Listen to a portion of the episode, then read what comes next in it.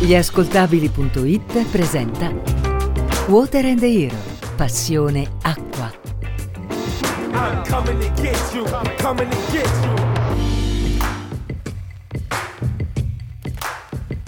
L'acqua come ispirazione, l'acqua come lavoro, l'acqua come ragione di vita. Sono Riccardo Felici e benvenuti al secondo episodio di Water and the Hero, il nuovo format degli ascoltabili. In Water and Hero vogliamo conoscere tutti i piccoli grandi eroi che dedicano la loro vita all'acqua. In ogni puntata incontriamo una o un protagonista dal quale ci facciamo raccontare in che modo l'acqua ha cambiato la loro vita. Prima di cominciare dobbiamo ringraziare il nostro sponsor, senza il quale questo programma non andrebbe in onda. Allora ringraziamo Kinji, il dispositivo di galleggiamento più piccolo al mondo. Kinji ti permette di vivere l'acqua in totale spensieratezza, lo puoi indossare sul polso o al braccio e lo puoi portare sulla canoa, sul surf o sul materassino per fare un bagno normalmente, ma sicuri che può tenere a galla, una volta azionato, un peso di 130 kg per 24 ore, quindi tutta la giornata. Ricordatevi www.kinji.it, Kinji si scrive con la K e le due I finali.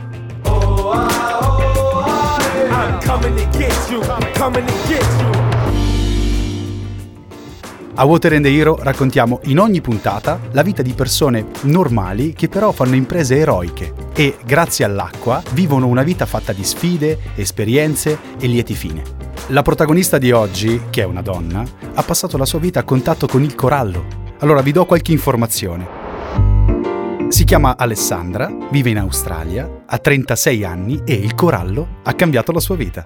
Sono contentissimo di avere al telefono un ospite importantissimo, perché dall'altra parte del mondo è collegata Alessandra Giannascoli, che è una biologa marina esperta in coralli e vive nella parte nord-est dell'Australia, la più amata da surfisti e esploratori dei fondali marini. Ciao Ale! Ciao, ciao. Allora sappiamo che ti abbiamo beccata alla fine di una giornata intensa di lavoro. Com'è andata la giornata? Benissimo, benissimo. Acqua bella, uh, qualche squalo, molto bello. Allora, detta così, fa brutto perché noi da questa parte del mondo mm, ci facciamo un bagno nel mare e al limite vediamo quei pesciolini che luccicano, quelli grandi proprio un dito. Tu invece esci e vedi gli squali in acqua.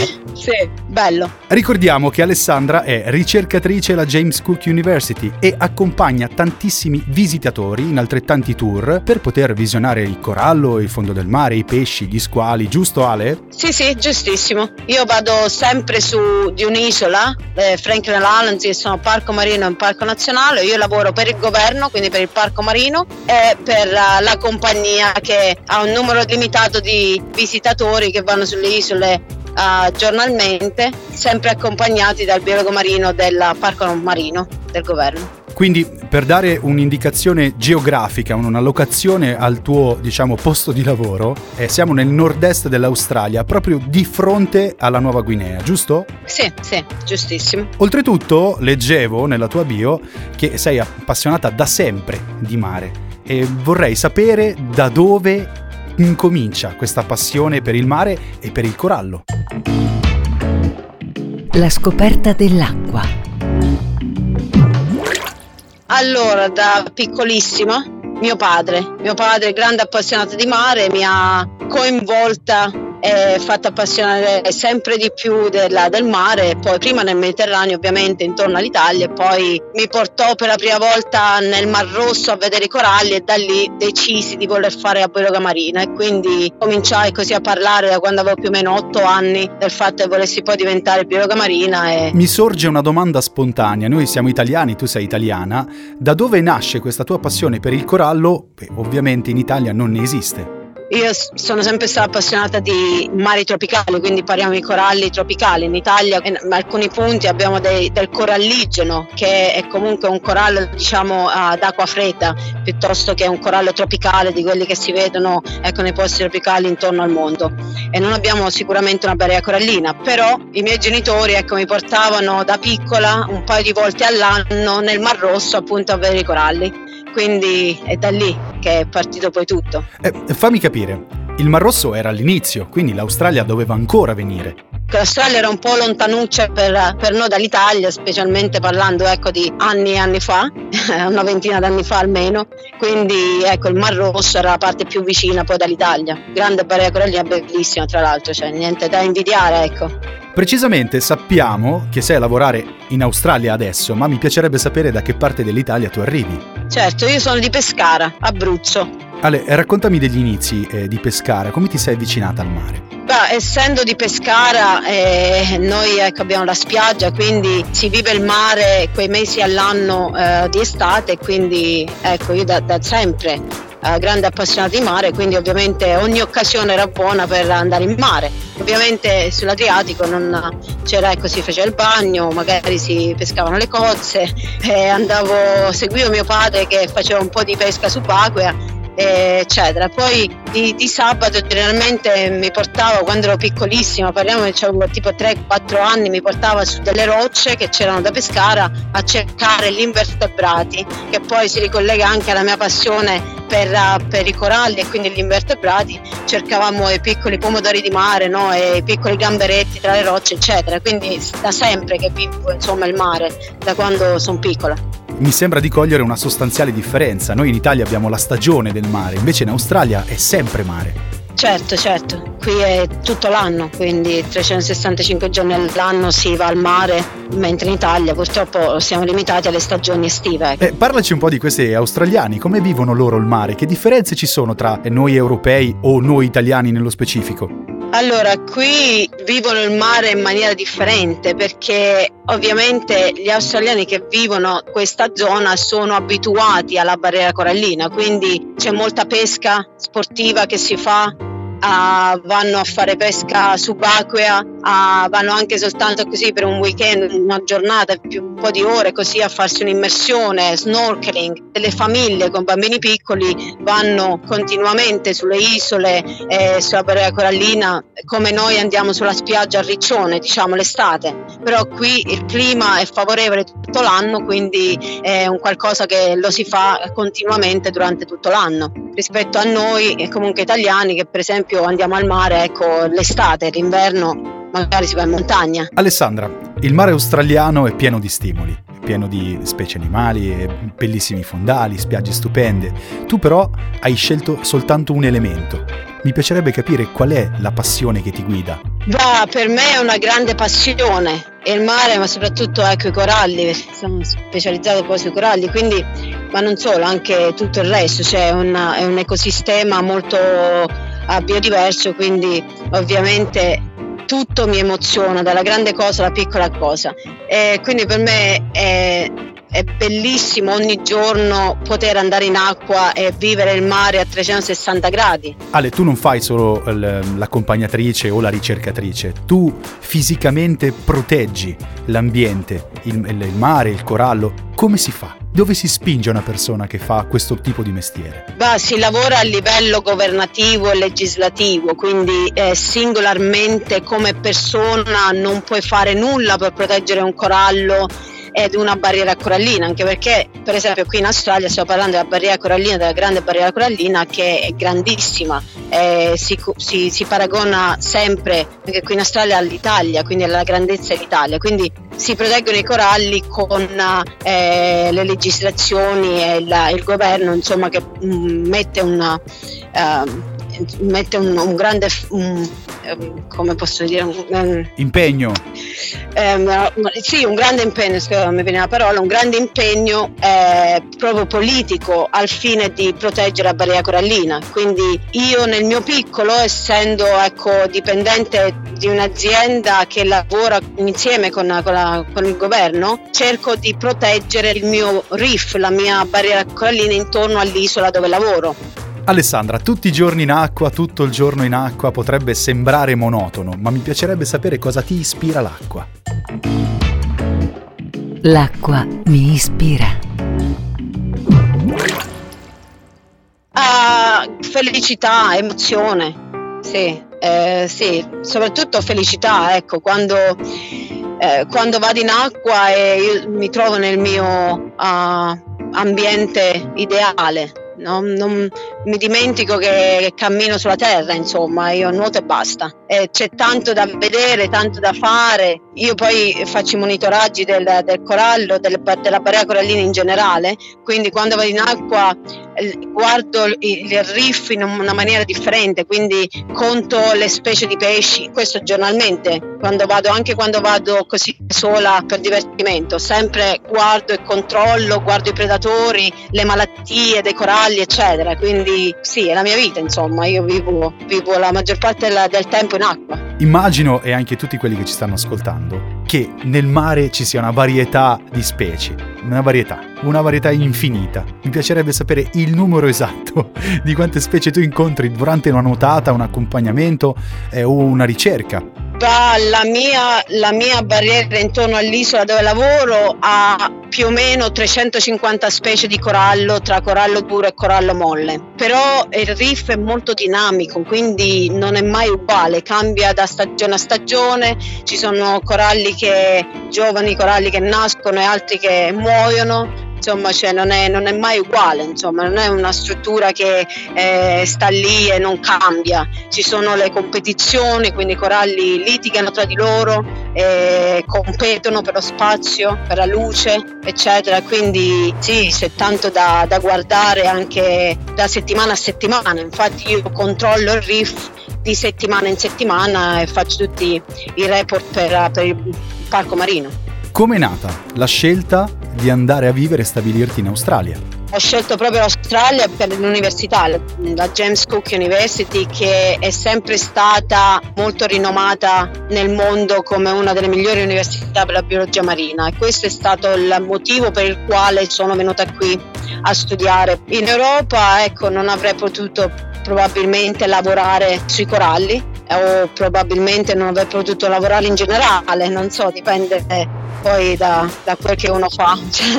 Sei uno dei tanti cervelli in fuga che ha dovuto lasciare il proprio paese per assecondare le proprie passioni, ma non è che tu non ci abbia provato, giusto? Cioè, leggevo che eh, effettivamente hai provato a fare dei concorsi, ma ti avevano detto che i posti erano già stati assegnati. Sì, sì, giusto, sì. Eh, mi sono trovata sconvolta nel vedere eh, come l'Australia invece lavori in questo senso, perché è tutto basato sul merito. So, arrivi che non sai a malapena lì alla lingua e se vedono che ti impegni e vali, cercano di, di farti emergere in qualche modo. Grande differenza con l'ambiente insomma scolastico e lavorativo che invece avevo trovato poi in Italia. Alessandra, una persona che insegue le proprie passioni non ha la strada spianata, deve superare degli ostacoli certo di sacrifici perché vivere poi dall'altra parte del mondo non è poi così semplice proprio a livello emozionale no? perché ovviamente c'è sempre il tuo paese nel cuore la tua famiglia eccetera però bisogna seguire poi le passioni e andare dove ti porta il cuore anche il lavoro ecco. Immagino che non sia facile allontanarsi dalla propria famiglia dalla propria terra i propri amici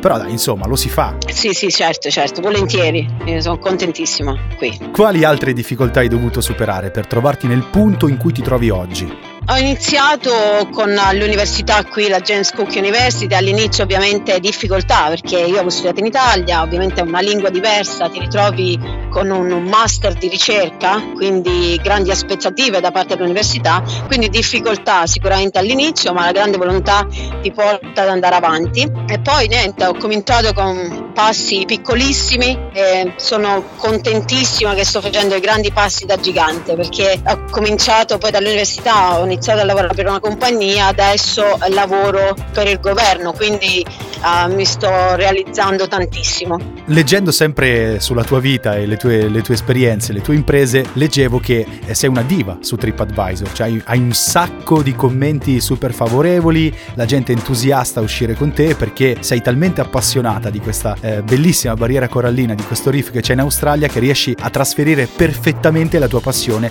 alle persone che ti seguono ogni giorno per me è una benedizione perché io lavoro in un posto bellissimo dal mio punto di vista ovviamente.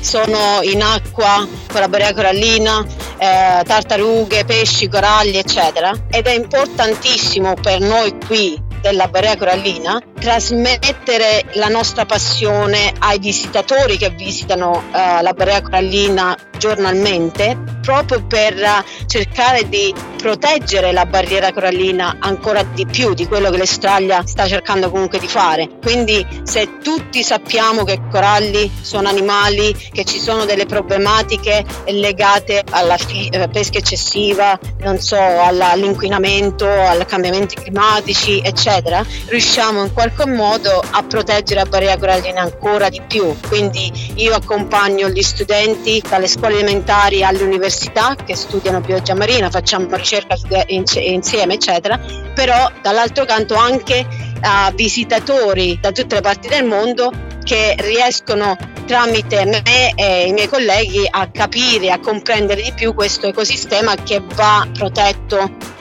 Alessandra, 36 anni, abbiamo la stessa età, a me piacerebbe scoprire qual è stato il momento che ti ha regalato più emozioni, dove ti sei sentita più realizzata, il momento più alto della tua vita. We can be heroes. Allora, diciamo che ce ne sono stati alcuni. Il primo è stato quello di essere accettata all'università, nella James Cook University, perché non è semplice, prendono soltanto pochi studenti internazionali per anno e, e le selezioni sono difficilissime, quindi quel momento in cui mi dissero guarda potrai venire a fare il tuo master qui, sono stata contentissima, però adesso forse per me è il momento forse più bello, sì, perché proprio qualche settimana fa sono stata selezionata tra i 26 eh, biologi marini con più conoscenza che lavorano sulla barriera corallina e quindi per fare ulteriori monitoraggi dei coralli eccetera. E quindi è stata una grande soddisfazione. 26 su a migliaia di biologi marini è una grande soddisfazione. Quindi direi che adesso è il mio momento. Hai raggiunto un traguardo stupendo, sei diventata un'enciclopedia vivente dei fondali marini australiani. Sì, beh, ho studiato tanto e continuo comunque a studiare perché eh, quando lavori su, su, di un posto e vedi le cose, poi io faccio ricerca, quindi um, c'è sempre da imparare e sono cinque anni che lavoro sulla stessa isola e ho imparato talmente tanto che su libri, insomma, cose che su libri non riesci neanche ad imparare studiando vent'anni all'università, insomma. Quindi si impara più da un libro o dall'acqua? Sicuramente ci vogliono le basi per imparare, però eh, da un libro, quindi leggendo, eccetera, però ciò che si impara vivendolo, quindi andando in, ma- in, mare, andando in acqua e vedendo fisicamente le cose, non si dimenticano, sono cose che non si dimenticano. La cosa è che io ho tanti studenti che vengono sull'isola e spendiamo 4 ore, 5 ore insieme tra in acqua, le pozze di marea, eccetera. Alla fine mi dicono tutti, quello che ho imparato oggi non l'ho imparato in 5 anni di scuola o 3 anni di università, perché sono cose che vivi personalmente in tocchi con mano, quindi ovviamente ti rimangono impresse. Alessandra, quanti gruppi accompagni durante l'anno? Anche perché in Australia, si sa, l'abbiamo detto prima, si vive il mare 365 giorni. Sì, sì, io lavoro tutto l'anno. Allora, quanti gruppi? Ogni giorno c'è un gruppo di persone, un paio di volte a settimana uh, ho gli studenti con me, quindi io spendo solo tempo con gli studenti e non con altri visitatori. Poi da, diciamo, da aprile fino a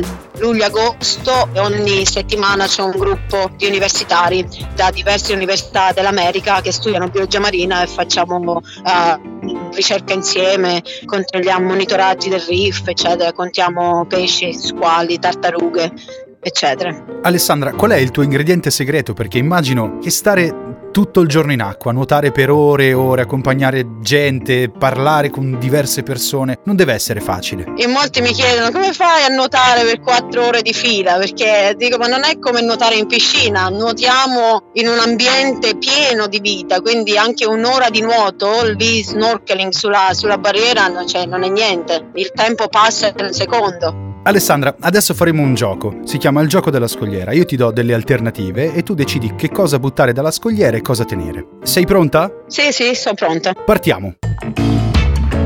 Il gioco della scogliera. Allora, sono tutte, sono tutte, domande relative all'acqua, ovviamente. Eh? Per fortuna. allora, Ale. Mia, per fortuna mia. Vai, sì. dolce o salata? Salata. Salata ovviamente perché... Ah, ci... butto dalla scogliera dolce, eh, sì, sì. così. ovviamente perché tu ci lavori con l'acqua salata. Sì, quindi se devo prendermi una domanda la prendo sull'acqua salata. Acqua o vino? Uh, vino. Sono italiana, quindi butto alla scogliera l'acqua. Giusto. Va- vasca o doccia? Vasca, quindi butto la scogliera doccia. E parliamo invece di relax. Sabbia o scogli?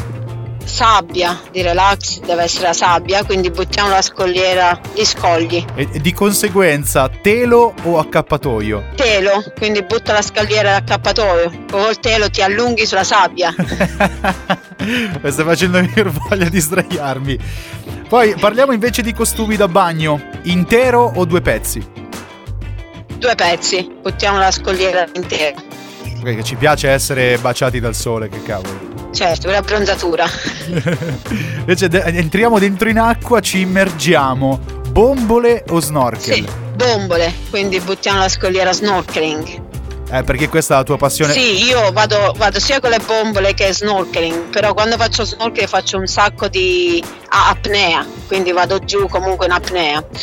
Però ecco, le bombole ti, ti fanno vedere meglio, quindi ti fermi, fai una foto, controlli quindi la, le bombole sicuramente eh, rendono di più.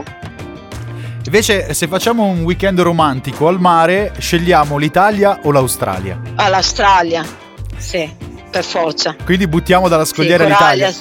Scogliera Italia, sì, sabbia corallina, bianca, acqua cristallina, sì sì, l'Australia.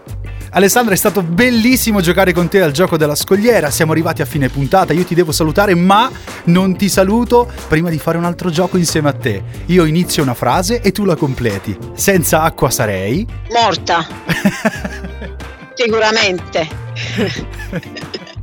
L'acqua mi ha regalato? Ah, grandi successi, felicità, orgoglio, soddisfazione. Abbiamo ascoltato Alessandra Giannascoli su Water and the Hero, il podcast degli ascoltabili.it. Grazie Alessandra, ci hai portato in un paradiso. Grazie mille, ci hai fatto vivere un'esperienza stupenda. Grazie a voi, grazie. Ricordiamo che questo podcast è realizzato grazie al supporto di Kinji, il più piccolo dispositivo di galleggiamento al mondo che si indossa al polso o al braccio e vi fa godere l'acqua senza pensieri. Potete portare Kinji con voi in barca, sul surf, in canoa o semplicemente per una nuotata. Sicuri di poterlo azionare in qualsiasi qualsiasi momento tirando una semplice levetta. Kinji libera il suo gonfiabile e mantiene a galla una persona fino a 130 kg di peso. Per saperne di più andate su www.kinji.it e ricordate che Kinji si scrive con la K e le due I finali. Grazie di essere stati con me, io sono Riccardo Felici e ci sentiamo alla prossima puntata di Water and the Hero.